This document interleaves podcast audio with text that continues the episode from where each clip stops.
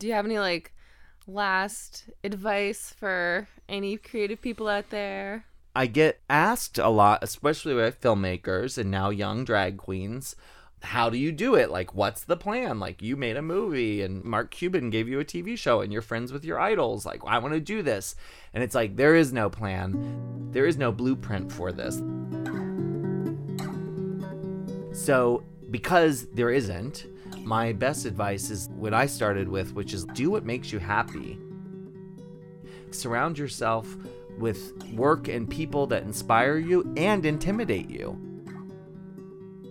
Allow yourself to be intimidated. And like those people that are really fierce, that are really talented, go befriend them. Go work with them and like build a community together because together you guys will lift each other up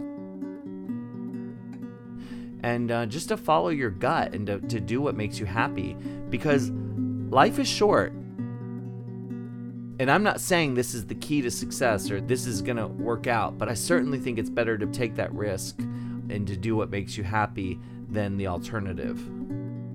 If you're young, now's the time. Experiment.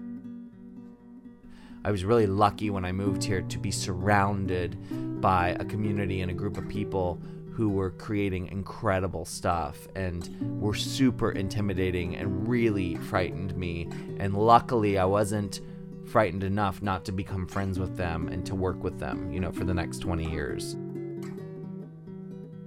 And so I always tell young people, like, you know, look at all the great art movements in all the different cities, and usually you'll find, oh my God, that person was friends with that person and that person. Look at successful people. Mm Go back 20, 30 years, they all knew each other.